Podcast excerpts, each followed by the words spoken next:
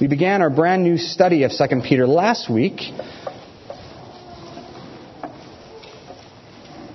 And it's always fun beginning a new book. We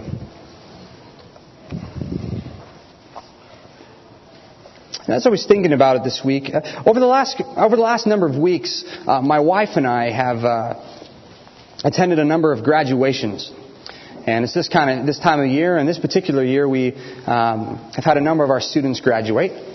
And so uh, we had the pleasure of uh, attending various graduations, some high school, some college. And if you've ever been to a graduation, which I imagine most of you have, whether a student of yours or even your own, you'll kind of notice that uh, there's certain unique traditions that each one has, whether they have some sort of hazing thing or uh, special announcement or party thing. Uh, but for the most part, most graduations are pretty standard. I mean, you kind of know what you expect.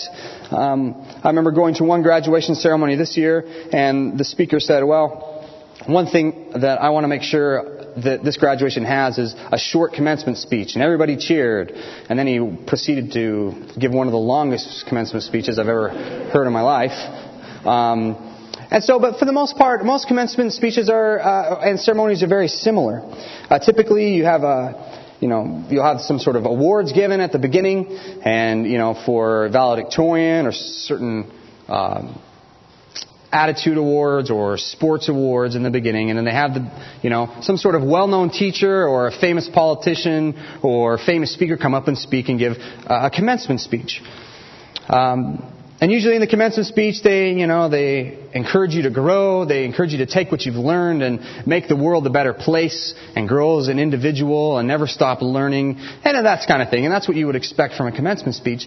Um, but one of the speakers that also that I heard this year, he talked about the word commencement and how it was strange that uh, typically when we think commencement, uh, we think, oh, it's the end of the year, uh, it's the, the, graduation, the year's come to a close. Uh, but the actual word commencement means to begin or the beginnings of of things. And I thought that was pretty interesting. Because in a sense, if you think about it, the reason why they call it commencement is now, as a student, you've, you've had the training at least up to a certain point. If you're high school, then maybe uh, your college life is about to begin. If you're college, then the, the real world is about to begin. And you're supposed to take the knowledge that you have and then begin life. Um, and so you're equipped to, to do whatever you're supposed to do, you know, whether it's uh, be an engineer or be a history teacher or whatever it may be. So once you finish school, that's actually uh, not the end, but the beginning. And as a matter of fact, on most degrees, uh, I even looked at mine, even printed on it after your name, they said the faculty and staff of such and such school grants so and so the degree of whatever. And then after it, it says, and because they've been, because of this, they have been granted all rights, privileges, and honors that pertain thereunto. So after you get that degree, it is yours. You've been granted everything that uh, you can get with that degree. It is yours. It will always go after your name. No one can take it from you unless you cheated or something like that. But typically that's not the case. It is yours. So you are granted all the privileges and rights. But how you use those privileges and rights is up to you. People aren't going to take the, the privileges and rights and honors and, and do the work for you. How you use those rights are completely up to you. And that is what is commencing. Well, this morning we're going to look at a different type of commencement, something similar. We're going to look, and the Apostle Peter talks about commencement, but the commencement he is referring to uh, occurs at conversion. The moment you become a Christian, the moment that uh, your life changes, that you have repented of your sin, that you put away the old man and you start putting on the new man, that is also a type of commencement. It's the beginning of your new life in Christ. A new way to, to, to look at the world, a new way to, to handle your life. And that's what we're going to look at this morning. Because become, when you become a Christian, you are also granted certain rights and privileges and honors. And once you've obtained them, they'll always be yours. But how you use them is up to you. No one can make you use them. No one can force you to do anything. It is up to you. And that's what we're going to look to this morning.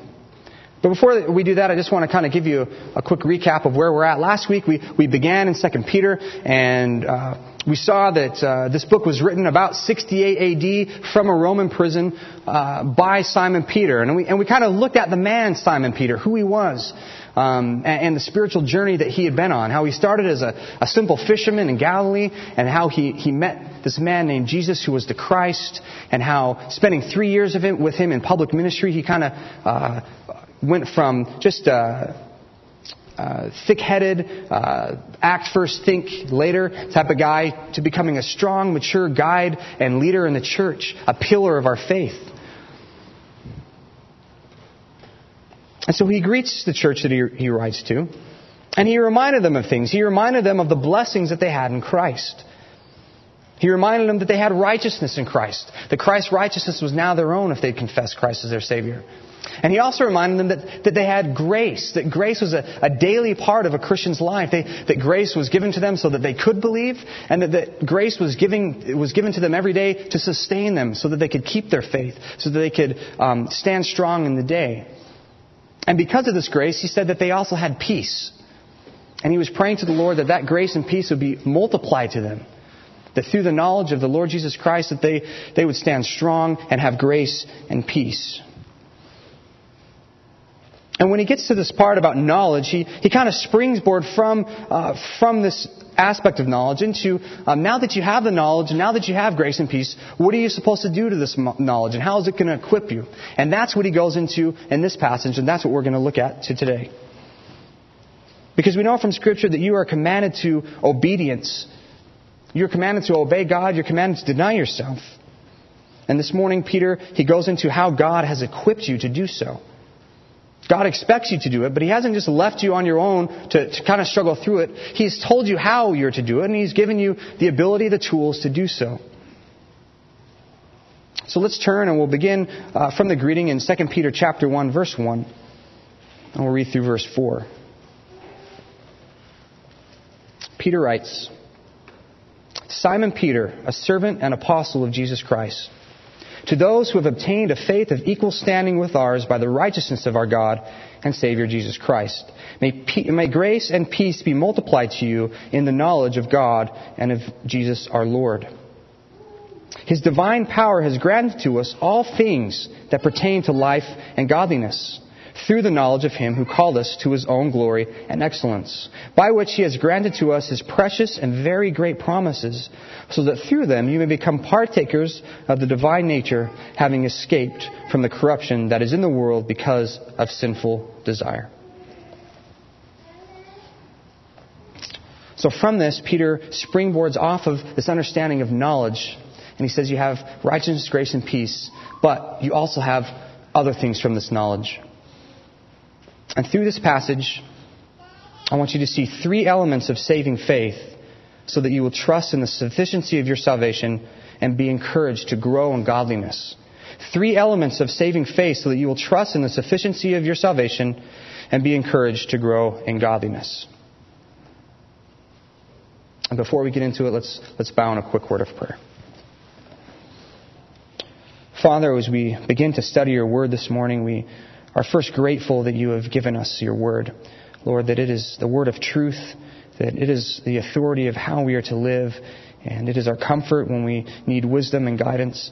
And so we pray, Father, that you would uh, just open up uh, the eyes and the hearts of the listeners this morning, Lord, that, that they would be able to apply it to uh, their lives and learn and grow, Father. Uh, just thank you for your grace, and we pray, Father, for your blessing this morning. In Jesus' name, amen. So Peter goes on and he says, You have knowledge.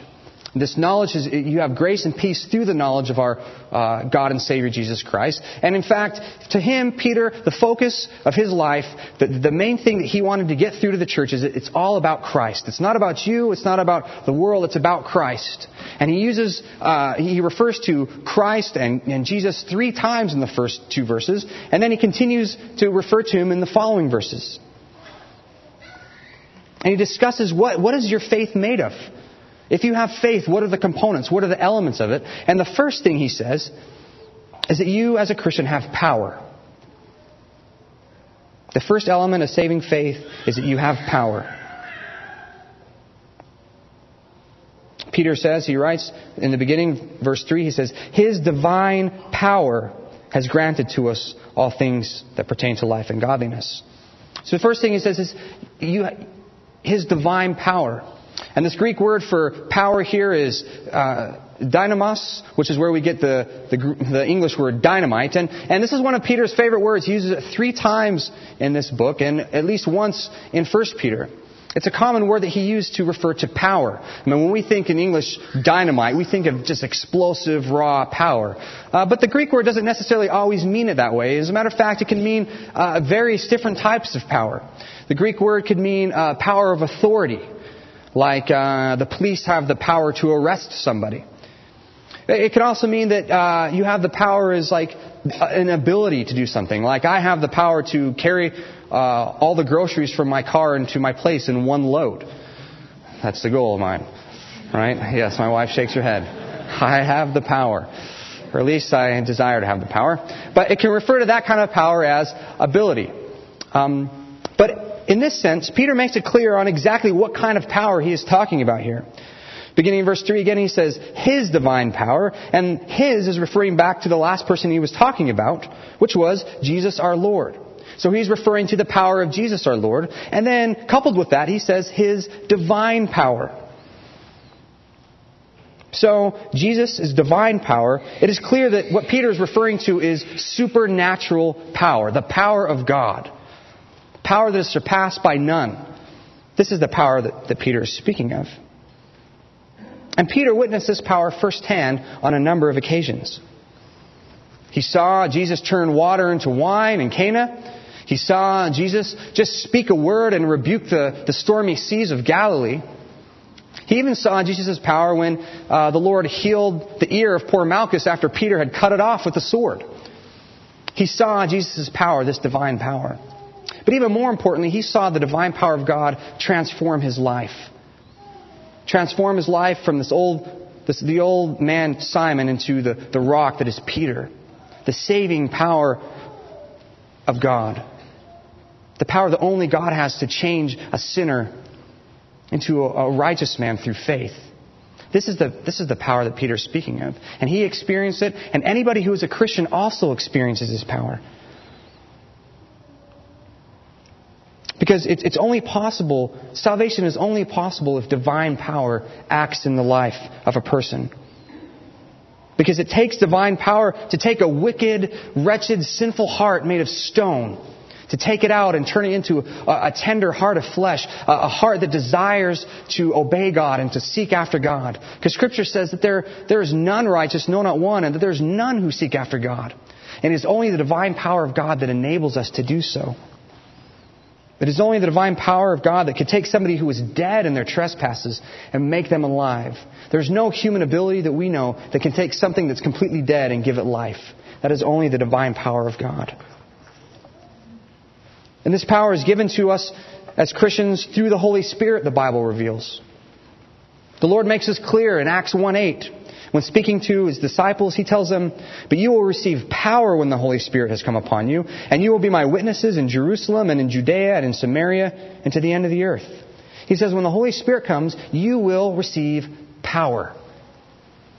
And they did. And they, had a, they, they became apostles, and they went all throughout uh, Jerusalem and Samaria and Judea and into the utter ends of the world, all throughout Europe, through um, the Middle East, Asia Minor, all of that. And they did marvelous things. They raised the dead, they healed the sick, they performed miracles, they did prophecies, they had power. And it was all because um, they were uh, professing the truth of the gospel that Jesus indeed was the Christ, that Jesus indeed was God. Their mighty works were testifying to the truth of the gospel. Because if they were lying, certainly God's divine power would not have been with them. But because they had that power, the world saw that the only way they had that power is if God granted it to them. And therefore, their message about God must be true. And Peter says to you this morning, you have this same power. You have this very power that they have. Now, you might be thinking, whoa, whoa, wait a minute, James. Like, okay, I'm a Christian. I, I get it. And I've heard about this Holy Spirit, but I don't really feel like I, have had power. I, have never had a vision or a prophecy. Uh, you know, I, have never I, healed a sick person. I've never been down, down in Pioneer Square and walked up to a homeless person and said, take up your bed and walk. Here, let me buy you some coffee. I mean, how do, what do you mean I have power? Well, indeed, you do have power. But that does not necessarily mean that this power is going to work the same within you as it did the apostles. That power was working in the apostles for a different purpose than what Peter is speaking to here. The power you have is not so necessarily you can um, be a testimony to God through miracles, but is given to you so that you can be a testimony of God through a changed life. Through a changed life. And speaking of this power, Paul writes in Romans 15:13, "May the God of hope fill you all with joy and peace in believing, so that by the power of the Holy Spirit you may abound in hope." So here he says that this power is given to you. Why? So that you can abound in hope and have peace. This power is given to you so that when you face adversity and you think you can't go on, the divine power strengthens you so that you can have hope and that you can have peace. Paul writes again in Ephesians 3:14 through 16, "For this reason I bow my knees before the Father, from whom every family in heaven and on earth is named, that according to the riches of his glory he may grant you to be strengthened with power through his spirit in your inner being." So then Paul again says he's given you the power to be strengthened. Strengthened when you don't think you can be strengthened in your inner being. It's not just i am going to have strength through the day, but it's an inner peace knowing that you can trust in God. And this is the type of power that Peter is speaking about that you have, that his divine power is within you. And how does Peter say that you unleash this power? He tells you right out. At the end of verse 3, he says, His divine power has granted to you all things pertaining to life and godliness through the knowledge of Him who called us to His own glory and excellence. The source of your power is the Holy Spirit. But how is it made manifest? It's made manifest through the knowledge of God and His Word. And, in this, the Word of God, the knowledge of God, this is obviously an important theme to Peter. And he's, he's, tell, he's telling us this for a very important reason. As a matter of fact, the knowledge of Jesus and of God, it's a foundational principle of this entire letter. And you'll see that the, the connection between the power of God and, and the Word of God is directly related. Is directly related. And he gives the reason why you have this power. He continues on, and it brings me to the second point. Is provision. God has granted you power, but He's also granted you provision. And what do I mean by that? Well, Peter writes, he says He's given you power. His divine power is granted to us all things He's, why has He given us power? So we have all things that pertain to life and godliness through the knowledge of Him. The same power that was given to you that changed you from a non-believer to a believer, the same power that was given to the apostles to do mighty works and miracles was given to you, but it was given to you so that you could do anything to pursue, anything in life to pursue godliness. You have the power to do godliness. There's nothing that can stop you because you have this divine power. And this power is manifested through your knowledge of God. The more you know about Christ and the more about you know about His Word, the more power you will have. In fact, we know that His, His Word was given by inspiration through the Holy Spirit. It is authoritative. And the idea of everything in life and godliness is an important aspect to understand. And so we're going to spend a little bit of time here this morning because oftentimes this is something that's it's often overlooked in the churches today, especially nowadays. Because as a Christian, God has told you you have everything you need for life and godliness. So, what is godliness? Somebody would ask you, what, how would you define godliness? What would you think? Well, Easton's Bible Dictionary, I looked it up, it defines godliness as this the whole of practical piety which supposes knowledge, veneration, affection, dependence, submission, gratitude, and obedience. You want to know what you know what godliness is? It's, it's living a life after God's standards. It's in a sense living godlike, living in a way that God would have you live, living a life that is pleasing to God. This is God's will for all of His followers. He wants you to be obedient to His word. He wants you to live a life after His nature. He's told you how he wants you to live, but in doing so, he hasn't just left you to try to figure it out. He has given you the tools to do so. He's given you the power to achieve it. And this power is found through the knowledge of his word. As I mentioned, God's power and his word are, are directly related. They're directly related. This is why pastors are always telling you to read the Bible. All right, uh, here I am. I'm, uh, I'm preaching to you, preaching about reading the Bible. But that is why when I tell the students during youth group to read your Bible, read it every day. It's not just so that they can uh, please their parents or please me. It's not just so that they can do a little check off on, okay, Lord, I put in my time for the day. No, it's so that they are more equipped to live a life of godliness. Because the more you study the Word of God, the more you study the knowledge of Christ, the more you'll be able to know how to handle life situations. Is it any secret that the people that you look up to and revere for their godliness are the same people who know God's Word and study it often? That they recite God's Word, and when they pray, they recite God's Word. It's not a coincidence because they're directly related. The more you hide God's Word in your heart, the more you apply it to your life, the more godly you will be. And He has provided this power and knowledge. But just like when you have a degree, God is not going to do the work for you. And the work is hard. I'm not going to certainly tell you that, okay, well, just read God's Word and everything will become easy. No, it's, it's hard work because although you're a Christian, if you're a Christian, uh, you, your nature has been changed, but we still battle the sinful flesh. The problem is oftentimes, because of this, men, people, women in the church, they don't trust in the sufficiency of their salvation. They get saved, but they still struggle with things. And they don't think that the power that God has given them and the knowledge of the Scripture and of Christ is enough to help them live godly lives. So oftentimes people look for more things. You'll see in the news or different movements, people are looking for second blessings or anointings or prophecies or prophets to tell them how God wants them to live and to give them instruction. You see that all the time. But Peter here is saying you don't need any of that. Because God has already given you everything you need for life and godliness. I mean, if you think in your mind, how many cults have been started by somebody who claims to be a prophet and arises and say, hey, God has told me new information, information that He's kept from you. Follow me and I'll tell you the real way to God. Well, Peter's saying, don't follow them. Because God has already granted you everything you need to be godly. That means you have the truth. Everything in life Everything that life has to offer, you have the ability to be godly because of what the God has given you.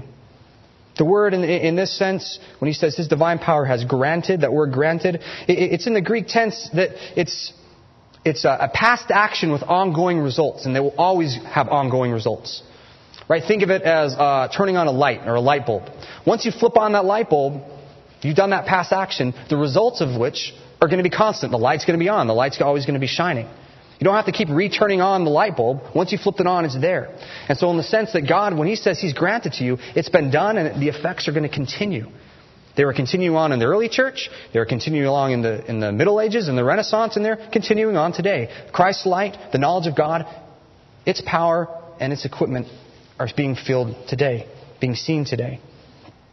There's no need for some sort of secret or deep knowledge like the Gnostics of, of Peter's day would want, or maybe the spiritualists or the New Age movement would tell us today that we need secret or deep knowledge. No, everything has already been given to us. It's here.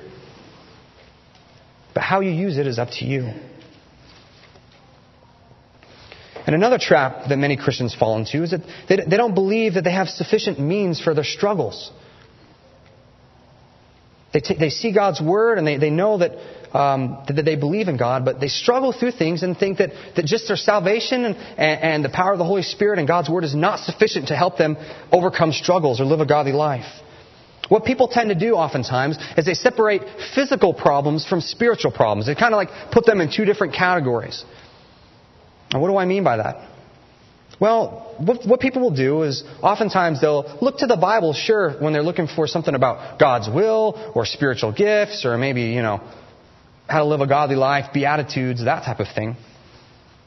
But when it comes to maybe physical things like maybe depression or ADD or a myriad of other disorders, well, then they look to the secular world for all the answers.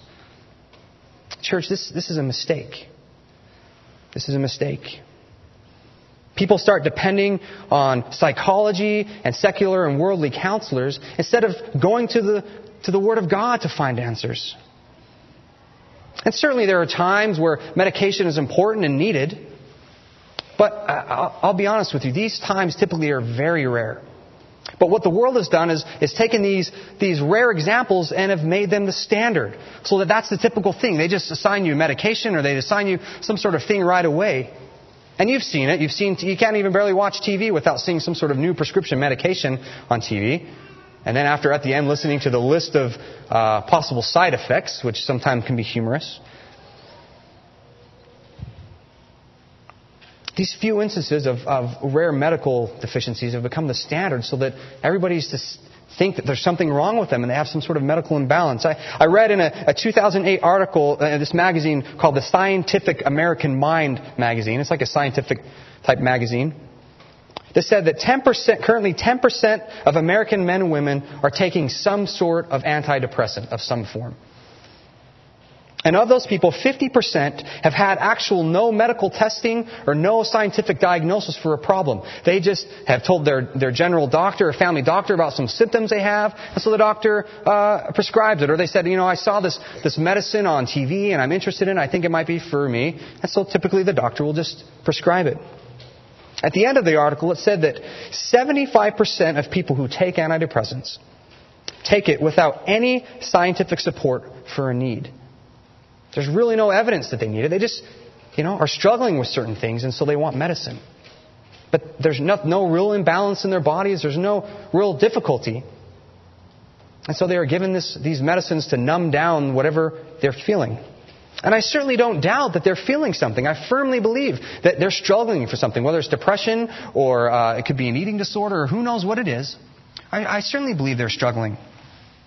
But the thing is, the problem is not physiological, it's spiritual. And what do I mean? Well, typically, a lot of these things, what is the cause? What is at their root? If you look at all the different disorders and quote unquote diseases out there, what is causing them? I think it comes down to a list of this. These things are caused by guilt, by anxiety, by fear, by pride, lust, selfishness, and lack of self control. All of those things, church, are spiritual matters. And oftentimes, when you're struggling with spiritual matters, that can have an impact on your physicalness, right? Right? Oftentimes, people get ulcers, right? But why do they get ulcers? Because they're stressed out. They have anxiety. Oftentimes, spiritual problems can directly result in physical problems. So when people have physical problems, I don't deny that, but most of the time, at their root, these are spiritual issues. And Scripture clearly deals with guilt and fear and pride and lack of self control. These are core issues taught throughout the New Testament. And here Peter is saying that through the power of God and through his words, you are equipped to overcome those things. You don't need what the world has to offer. God has told you how to deal with them. You have everything you need for life and godliness. Any issue, any problem, any obstacle in life that is inhibiting your godliness, God has given you the power and God has equipped you to overcome. You have His Word and you have the power to obey it. And it's hard. Like I said, I'm not going to say it's, it's, it's easy because people struggle with a lot of difficult things. But such is life. Because of our sin, we're going to struggle with things. And that's why it's important to have people who pray for you. That's why it's important to be involved in Bible studies and talk to your pastor, have accountability partners. All these things, God has set up the church so that we might be equipped to be godly and to proclaim His name to the world. This is the whole idea that Paul talks about putting off the old man and putting on. When Paul talks about that, it's a daily thing. Every day, I'm constantly putting off the old, I'm constantly putting on the new. And it doesn't stop, and it won't stop until finally, when you reach that day, when you die, and you're in heaven. And hopefully there's progress. There certainly should be progress, but it's an ongoing battle. So many Christians today depend on worldly wisdom as if the, the world could come up with all these understandings that would uh, be more effective than God's. And that's not to say that the world has no wisdom, but it's not authoritative wisdom. As a matter of fact, uh, in the world, there's over 200 schools of thought of psychology, and most of them all contradict one another. They all disagree about how to deal with one way or deal with another way. There's no authoritative way. I mean, how do you know which one's right? Who are you going to go to?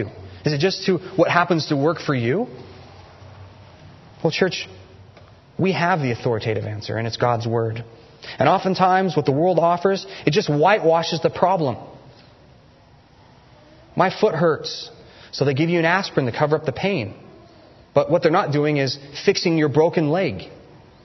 So you have a broken leg, and you go throughout the rest of your life with a broken leg, continuing to take medicine so you don't feel the pain, but it's not actually getting at the root of the problem, which is the broken leg. And the same thing happens. Yeah, sure, you might be struggling through something and you might have symptoms, and so you might take something or go through a class or go through a motivational speaker to cover up these symptoms, but they're not covering the root of the problem, which is sin and spiritual death. And the world has created this idea of a, a, victim mentality. It's not your fault. It's about your surroundings and, uh, you know, feel sorry for yourself and just overcome, but you're not to blame. You know, and a good, maybe a good example of this is alcoholism. Right? Yeah, that, that, that's, that's a thing that's plaguing our, our society today. And they've labeled alcoholism and there's classes. You can go to Alcoholics Anonymous and all these different things. And those are not necessarily bad things. But they've kind of labeled it as, it's not your fault, it's a disorder. It could be genetic or your surroundings. Well, you know what? The Bible addresses alcoholism, except it doesn't call it a disease, it doesn't call it a disorder. Scripture calls it drunkenness. And Ephesians 5:18 says, "Do not be drunk with wine, but be filled for this is dissipation, but be filled with the Holy Spirit." You know, it's it's it's a self-control issue. And you can overcome it. You have the power. And this is not a condemnation for people who might be struggling. There might be people here who have went to different doctors or who might take medication. This is not a condemnation to that, but it's a message of hope that we don't need the world's wisdom because most of the time it's folly. But through Christ, through His Word, we have all the answers we need. We have to examine it, study it, and apply it to our life. It's, it's hope. We have hope. And it's not a surprise that non believers struggle. Because they're slaves to their sin. Right? No matter what they do, they're going to be stuck. And that's why they go from doctor to doctor, or they'll, you know, they're looking for the, the, the answers from Dr. Phil or Oprah, or they, they want to feel good about themselves, but, but there, there's no answers to be found there. But you, Christian, you are free from the slavery of sin, and you can overcome. Because God has granted you divine power for all in life, for godliness. You have all you need, but it doesn't mean it will be easy. Because what happens is that oftentimes it's just a lack of knowledge. We don't necessarily know it's a sin issue until it's made known to us. And once we see, oh, I didn't realize I was sinning when I was doing this. Now I know it and I can root out the sin. I can think about it. Oh, this is a hard thing to do because oftentimes when you say, you know what, I think you just, you're sinning and you just don't know it, typically the response is either a punch to the gut or, uh, you know, I don't want to talk to you now. But oftentimes, the issue we're struggling with is it's just a lack of knowledge and understanding in Scripture. Dr. Martyn Lloyd-Jones puts this well. Dr. Martyn Lloyd-Jones is a, a, medical doctor, but also a, a famous English preacher the, from the 20th century. And he writes, he says, We all start by assuming that our knowledge of God is all right and if someone tells us that this is the first problem, we feel it is almost being insulting. This is surely the central cause of so many of our subsequent difficulties. Namely, that we assume we know God, that we assume that this great knowledge is something at which we start. But my whole suggestion is that this is just where we fail, and fail completely. Because the thing is, and what he's saying is that Oftentimes, once you become a Christian and feel like you've grown up in the church, we have this under, we have this idea as if we know everything there is to know about God. We have this complete knowledge of Scripture. You know, when oftentimes it's we don't, and we need to, when we're struggling with something, we need to examine our life and then look to Scripture to see if there's answers. And you pray and you talk with a friend, talk to a pastor, talk to a Christian counselor, but don't get offended. Because it's easy to do so. It's easy to say, well, you don't know what I'm struggling with. You don't know me. You don't know what I'm going through. That might be true. But the thing is, God does know.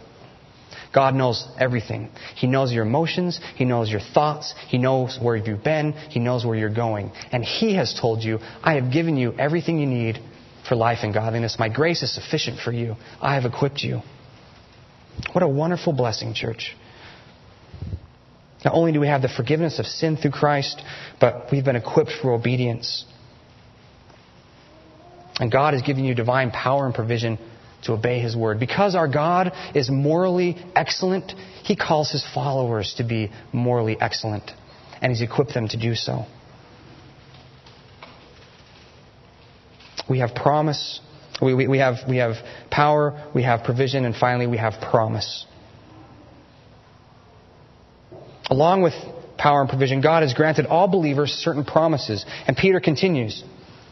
Verse 3 he says, His divine power has granted to us all things that pertain to life and godliness through the knowledge of Him who called us to His own glory and excellence. By which He has granted to us precious and very great promises, so that through them you may become partakers of the divine nature, having escaped from the corruption that is in the world because of sinful desire. You have a promise if you're a Christian. And Peter put strong emphasis. He, he calls them wonderful, very great promises. He's putting strong emphasis on how wonderful these promises are.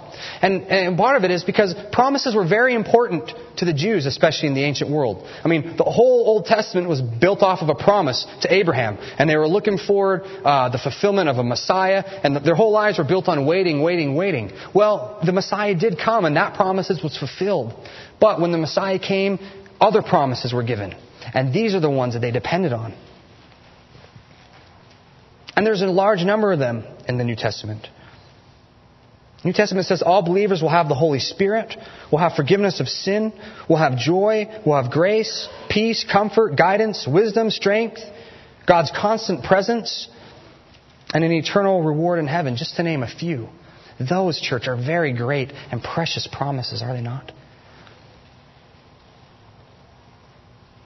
And what is the benefit of these promises? What do they do for us? What do they do for you? Well, Peter tells you. Based on these promises, he says, by which he has granted to us promises, and very, very precious and great promises, so that through them you may become partakers of the divine nature. He gives two, he gives two benefits. And the first is, through these promises, you become morally like God. You are being conformed into His nature. You're not being conformed into His being. That's impossible. He is God. We are human. But we are being conformed into His divine nature in the sense of moral excellence, of not sinning, of doing what is right and righteous. The theological word for this is sanctification. It's a process. It begins when you get saved, and it continues on until you die, until you finally see the Lord face to face, and that your old self of sin has passed away, and that new nature of righteousness is finally complete. But it's an ongoing struggle. It's a precious promise of hope in the future. Victory has already been accomplished. The same word where he says you have been granted promises, it's the same word he used earlier. It's, it's a prior action that has ongoing results. These promises have been granted and they're going to be fulfilled. And they're ongoing promises. And so when we fail, when we struggle through things, there's hope for the future, knowing I've got promises from God and He's going to fulfill them and He's given me power. Even when I'm faithless and struggling, He is faithful, the Bible says. So stand strong, believer. Endure. And this is something, again, like last week, the non believers, they don't have and they don't understand. They don't understand what kind of hope. How, how can you do it? How can you strive through this? How can you have this hope? How can you just depend on God?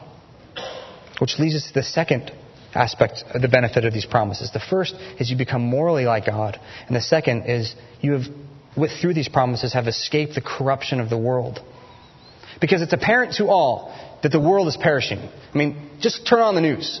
Okay, we got unrest all over the world. There's earthquakes and there's there's uh, natural disasters, sure, but even more deadly is just violence and sin and hate that's going on all the time. It's clear, and it's not getting better. It's just getting worse. The world is seeking answers, but they're not finding it, and they won't find it because of their sinful desire. They're only addressing the symptoms, but they're not addressing the cause, which is their spiritual darkness. And the unfortunate thing is, for those who are in spiritual darkness, these physical struggles are going through, this is the best that it's ever going to be. This is the most joy and enjoyment of life they're ever going to experience because they're rebelling against the living God. I encourage you, if you're listening and you don't know the Lord, examine your heart. Examine your standing. Know that you have broken His law. and you deserve judgment and punishment. Repent of your sin and go before Him. Let the first promise that you experience from God be that if you confess your sins, He is faithful and just to forgive you of your sins and cleanse you from all unrighteousness. Don't let the first promise you experience to be that He will not let the guilty go free, that He will punish the wicked, because He promises that too. And if you're a believer, then rejoice. Rejoice that you've escaped the punishment of sin and hell, and that no matter what happens in life, this is the worst it's ever going to be. And soon, those struggles in life, the things that you're struggling with and that you hope to accomplish, you will one day accomplish. Those struggles will one day fall away and be no more. In heaven, where the Bible says every tear will be wiped away. So through this passage, Peter, he reminds believers of the three elements of their faith. That, that you have power. And this power comes in the form of God's Word and His provision. You have it through the Holy Spirit, and He's given you provision. He, he's given you all you need for life and godliness. If you're struggling with certain things, examine it. If you're struggling with certain diseases, it, it might not just be a chemical imbalance. It could be, you know what? You just need to learn self control. And you memorize verses to help you, and you pray.